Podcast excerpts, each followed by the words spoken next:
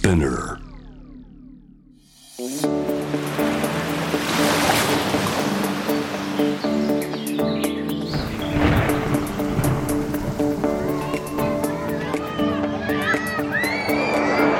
SDGs Explain for Business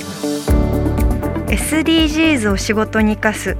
ナビゲーターは SDGs を軸に活動するワールドロード CEO の平原伊文です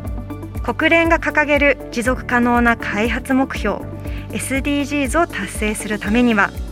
個人はもちろん企業政府それぞれが考えアクションを起こしていく必要があります。その中でも生活者に身近な企業が変化していくことは社会にとっても大きな大きな意義を持っていると思います。この SDGs を仕事に生かすでは試行錯誤しながら SDGs に取り組んでいる企業のアクションや抱えている悩みを共有していきます。今日のテーマは皆さんの日々のお洗濯や食器洗いで使っている洗剤なんですけども何を基準で選んでいますか？香りだったりいろんな条件があると思うんですけどもその洗剤がどんな成分で作られていてその成分が環境にどんな影響があるのか気にしたことはありますか？そこに目を向けることはもしかしたら SDGs の第一歩になるかもしれません。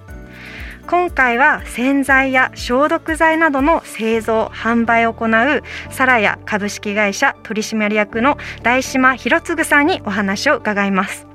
ではゲストをお迎えする前にまずは SDGs 関連ニュースをお届けします。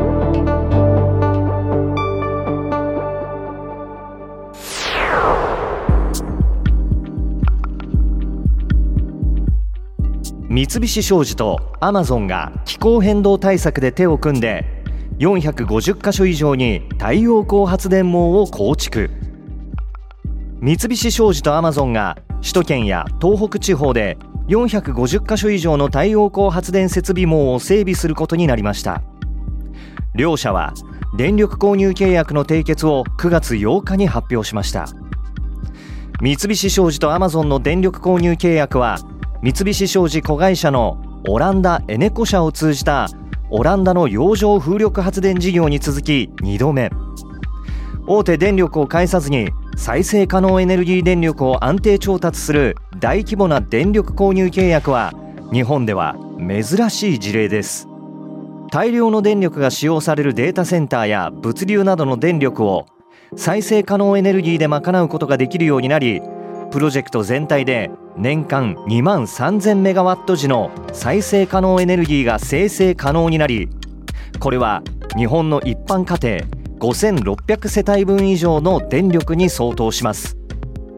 太陽光発電設備は再エネ大手のウエストホールディングスが建設。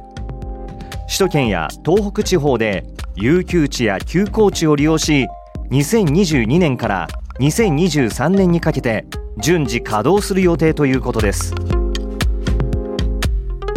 ヤングケアラーの家庭や児童養護施設の子どもを対象に無償で七五三の出張撮影。あらゆる環境の子どもたちに七五三の楽しい思い出作りをしてほしい。全国のヤングケアラーがいる家庭と児童養護施設の子どもを対象に無償で七五三の出張撮影をするプロジェクトへの参加希望者の募集が9月9日から始まりました。この七五三応援プロジェクトを実施するのは家族子ども向けの出張撮影サービスフォトワ。契約しているカメラマンを各家庭に派遣するサービスで2016年にスタート。利用者の3割近くが七五三の撮影で利用しているということです。運営するピクスタ株式会社の広報担当者はコロナ禍で子どもたちも外出の機会が減りがちです。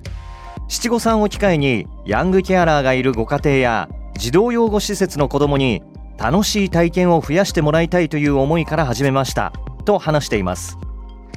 ヤングケアラーは本来大人が担うと想定されている家事や家族の世話などを日常的に行っている子どもとされています。友人関係が希薄になりがちで孤立してしまう。あるいは進学や就職を断念せざるを得なくなってしまう。といったケースが頻発していると言われていて社会問題となっています。以上 SDGs ニュースでした。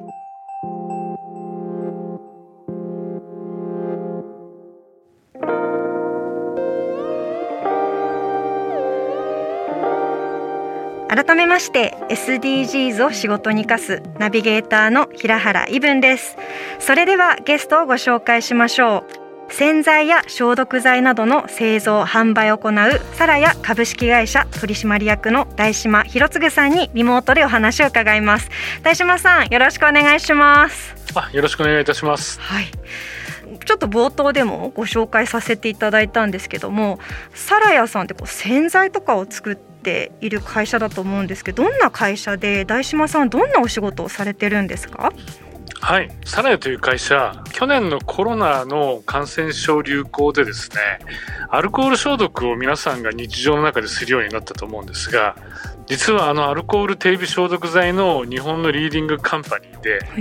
医療分野ではほぼシェアはトップだと思います。で私どもの企業が一番認知があるのはおそらくヤシの実洗剤というエコ洗剤だと思います、うんはい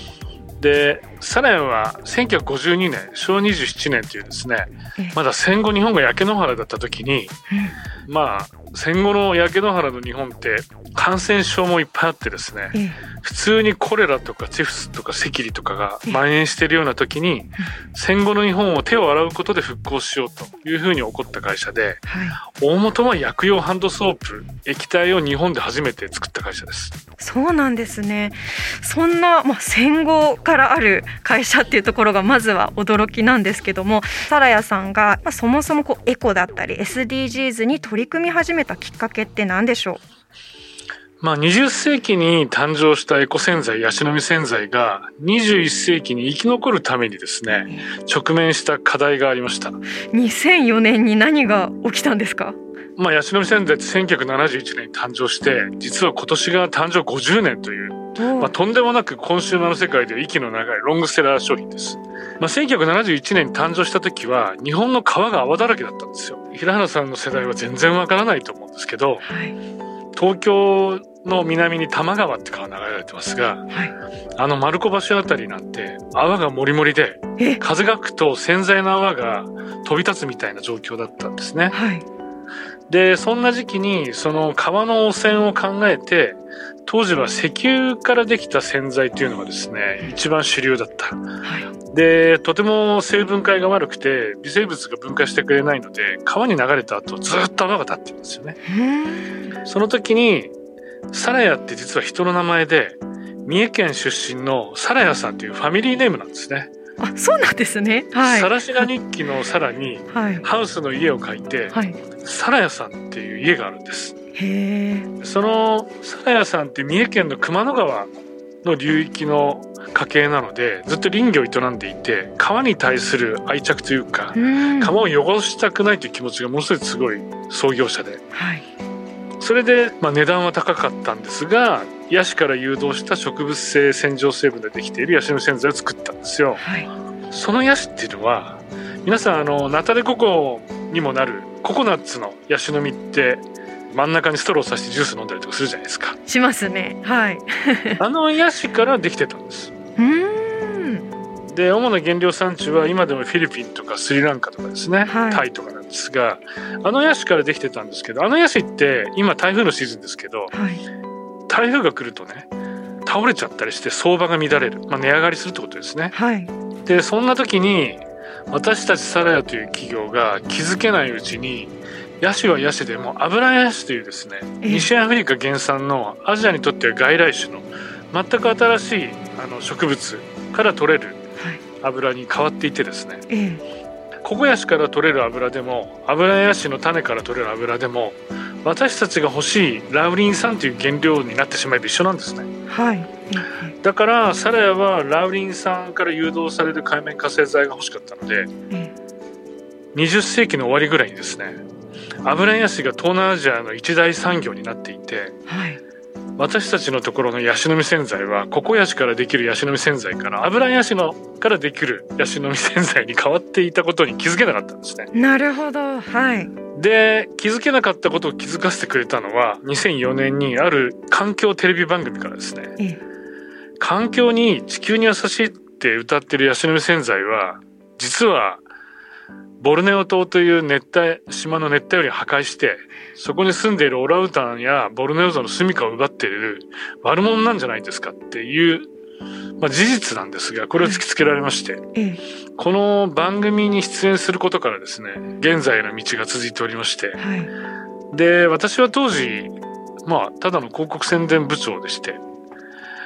広告の立場から創業者が作ったこのエコ洗剤としてやっと代名詞化してきたヤシの実洗剤が不買運動にあってですね、ええ、環境破壊の犯人として消えていくのはとても忍びないと思いました。で私たちも事実を知らなかっただけでやっぱり環境にいいものを作ってる自負はあったので、ええ、事実を調べるためにですね日本に油ヤシ産業のことを知ってる方がほとんどいなくてですね、え、油ヤシから取れるパーム油、はい、パームオイル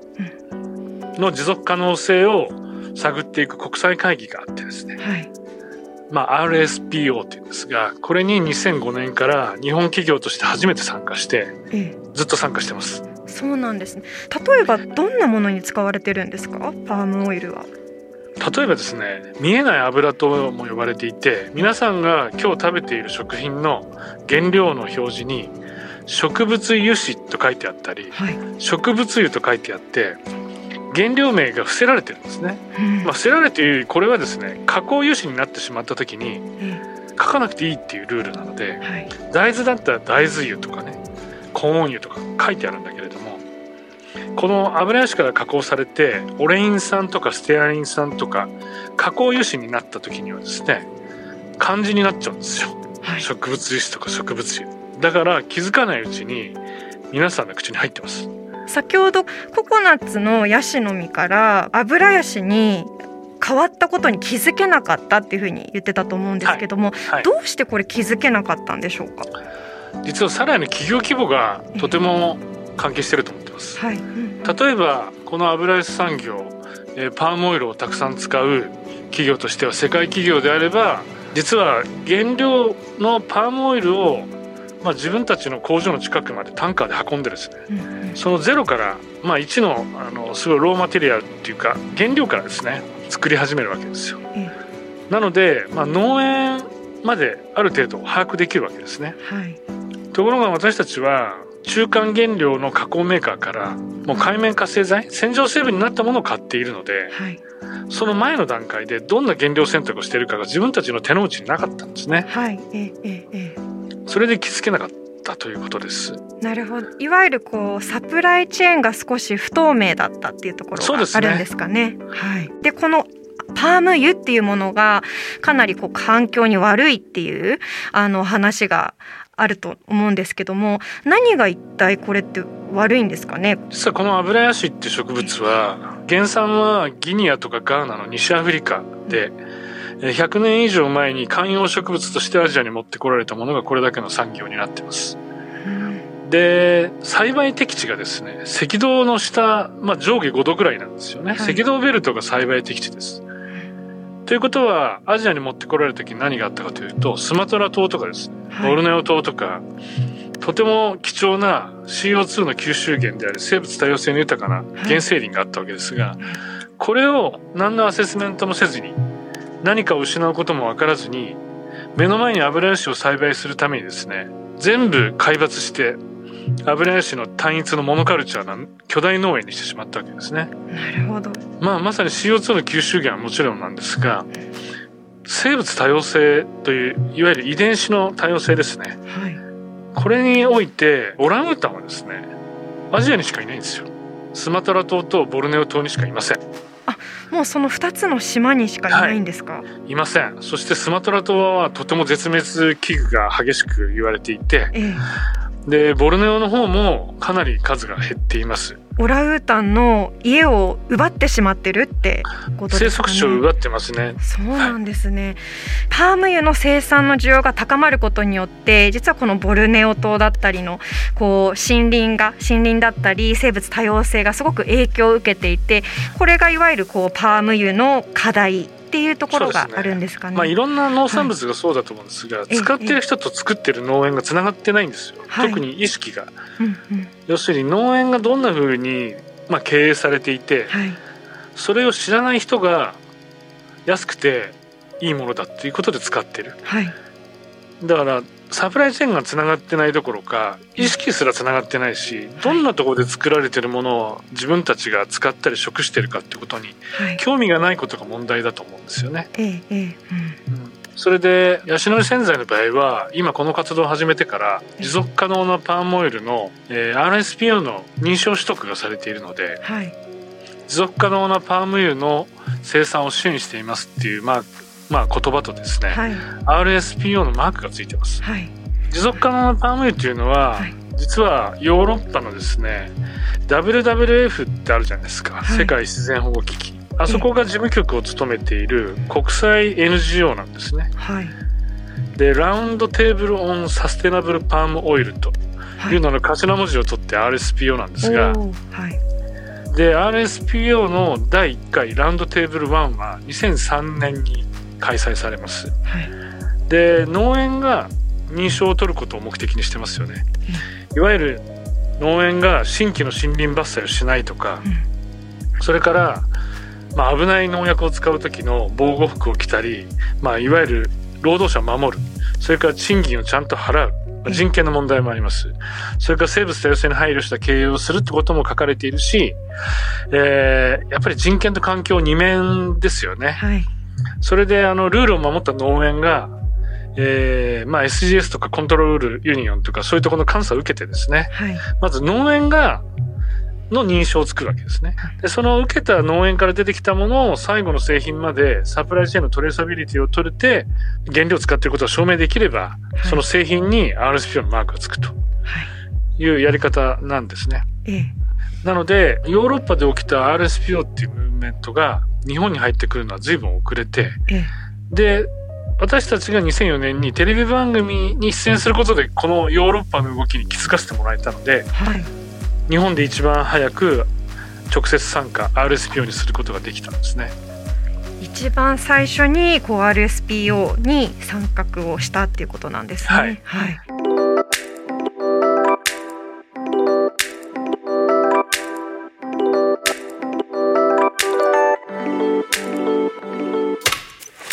大島さんあのいろんなこう SDGs だったりサステナビリティの活動を経営として推進されてるかなと思うんですけども一方でやはりそれってあの経営だけではなくって社内全体に浸透させることも大事かなと思います。それに対して何かインターナルコミュニケーションのあの面で取り組んでることってございますか？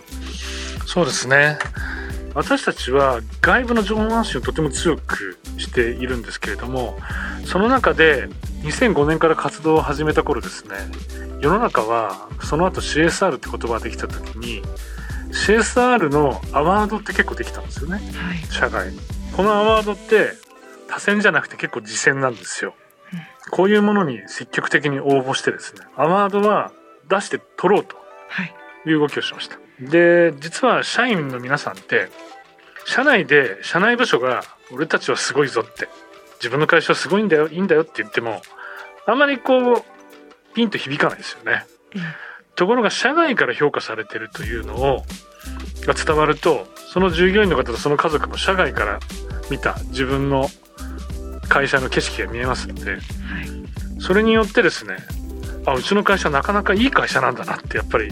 第三者から褒められることによって結構認識したりするんですよね。はいそういうことが社員の中ではやっぱりうちの会社が外から見られてるっていうそういう評価を受け止めた時にですね自分の会社の価値が分かるというところがありますね。それからさらにうちはオーナーシップがとても強いのでやっぱりオーナーのコミットメントってとても重要で、まあ、企業トップのコミットメントですね。オーナーに限らず。経営者トップのコミットメントがしっかりと従業員に伝わるように経営者のコミットメントを出す。もしくはうちの中では社長メッセージと言われてますが全社員が朝最初に開けるポータルのサイトにですね社長メッセージがほぼ毎週出てます。でここにかなりこのサステナビリティについてのコメントはほぼ入ってます。でまあこういうことの積み重ねで会社の中で見え方が変わってくるしまたサラヤの事業ドメインっていうのが私がこの会社に入る前から衛生環境健康この事業領域でビジネスを展開するっていう会社だったのでまさに SDGs なんですよね。衛生と環境と健康ですか。確かに。この衛生環境健康という軸から出ないことによって我々はまあ社員全員がこれを唱えてますから社員の意識は自然に社税考慮信条じゃないけれどもそんな中で衛生環境健康って言えない社員多分うちの社員って誰もいないと思います自分の企業3つの領域答えなさいって、はい、それが浸透してるのかなと思いますね。はい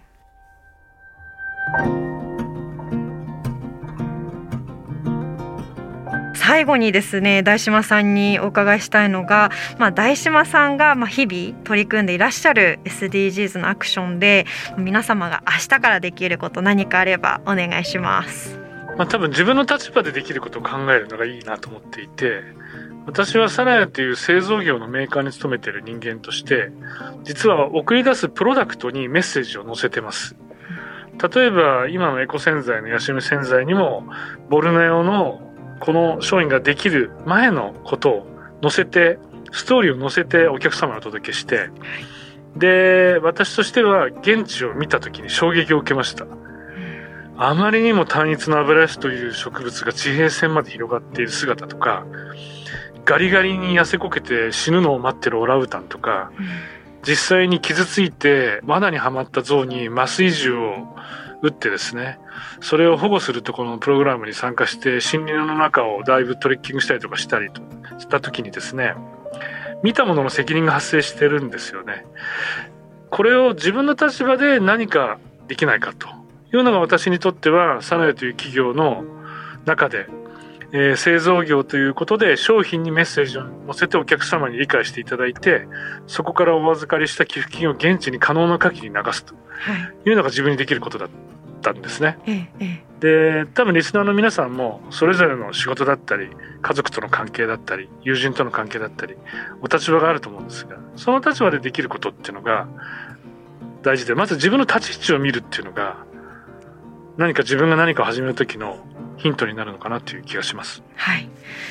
大島さんが言ったようにこう無理にこう遠いことを想像せずにまずはご自身の立ち位置で見た時に残したくないなって思う景色をそれをしっかりと伝え、はい、それをその景色を変えていくための活動を行動するかっていうのがすごく大事なんじゃないかなと思いました。SDGs を仕事に生かす。今回はサラヤの大島博次さんにお話を伺いました。大島さんありがとうございました。ありがとうございました。SDGs Explain for Business SDGs を仕事に生かす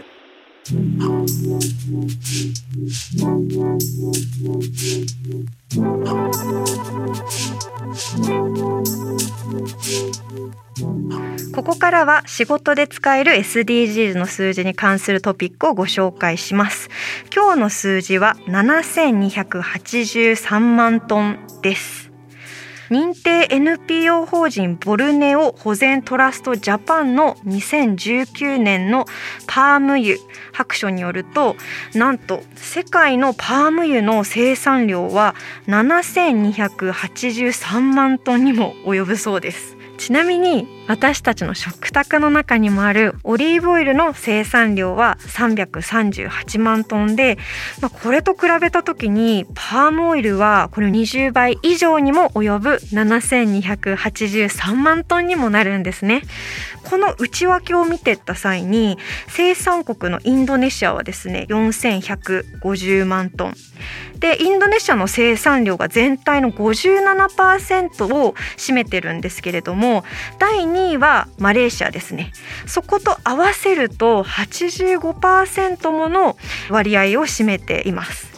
その中でじゃあ日本はどのくらいこのパーム油を輸入しているのかと言いますと75.4万トンになります。農林水産省のデータによりますと加工食品が31.9%占めておりましてあと油ですね。日常ので使う油12.3%あとマーガリンだったらショートニングに34.4%で最後にこう洗剤とか食べ物じゃない生活用品ですね。21.4%もの割合で構成されております。こんな感じで実はパーム油今日結構私もあこんなに日常に満ち溢れてたんだっていうの驚きだったんですけども本当にこう毎日自分が食べるものとかあの使う生活用品の裏側を見てパーマ油とは書かれておらずに、まあ、植物由来って書かれてるものは実はパーム油から来ていてこれ使うことにはあのどうしてもあの派生してしまうんですけどもしっかりとこれ使うことによってどのような影響が森林にあるのかこれを認識してしっかりとこれを守ってるメーカーさんの商品を使う必要があるなと改めて思いました。今日ご紹介した数字は世界のパーム油の生産量7283万トンでした。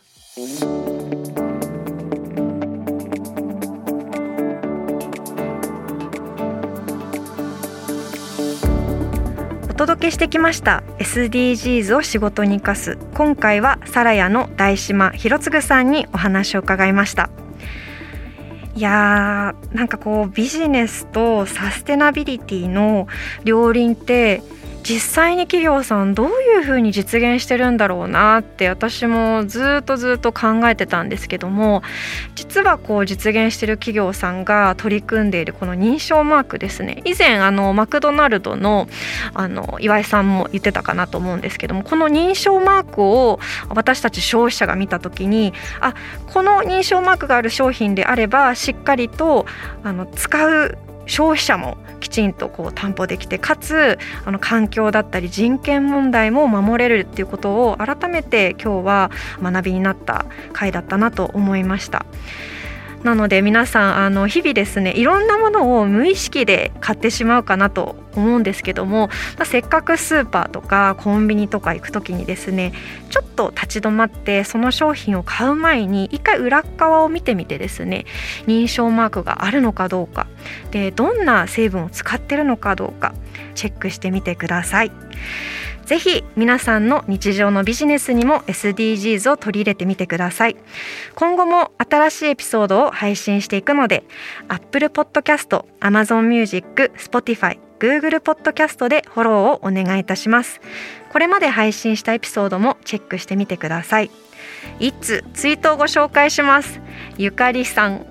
最近はコミュニティ構築のために自分と向き合うという自己課題を設けて頭の中を整頓中。先生という職業は私への信頼が仕事を左右するなと考えが強くなってます。悩んでいた時は視野が狭くなる。新しいアンテナを張ろうと思って運転中にポッドキャストを聞き始めました。そこでたまたま開いて聞いたポッドキャストが SDGs を仕事に生かす SDGs ってよく聞くワードだけど知らないという意識がどこかにあったからポッドキャストで開いたのかもしれません。少しでも触れてみると世界が変わりますね。ゆかりさんツイートありがとうございます。本当に日々専門的なねこう仕事をしているとその世界のことで毎日誰もがやっぱ一生懸命になってしまって世界が狭くなってるのかなって悩んでしまう時期って誰しもが通る道だと思うんですね。そんな時にまずアンテナを張ろう。でポッドキャストを聞こうって思ったゆかりさんのその行動力にまず私はすごい尊敬です。ゆかりさんがああもっと世界広がったなって思えるようなコンテンツをこれからも配信していこうってツイートを読んでいて思ったのでぜひぜひこんな世界知りたいとかあったらまたツイートお願いします。このプログラムへの質問や感想取り上げてほしいテーマなどはこのゆかりさんがツイートしてくれたように「ハッシュタグ #SDGs を仕事に生かす」でツイートをお願いします。生かすの漢字は活動の活です。そしてハフポスト日本版では SDGs ニュースに特化したツイッターアカウントを運営しています。日々の SDGs ニュースを知りたい。けどなかなか時間が取れない人に代わってハフポスト日本版が140文字でサクッとニュースを読み解きます。ぜひフォローしてみてください。アカウント名はハフポスト SDGs 仕事に役立つ SDGs ニュースです。ということでここまでのお相手は平原イブンでした。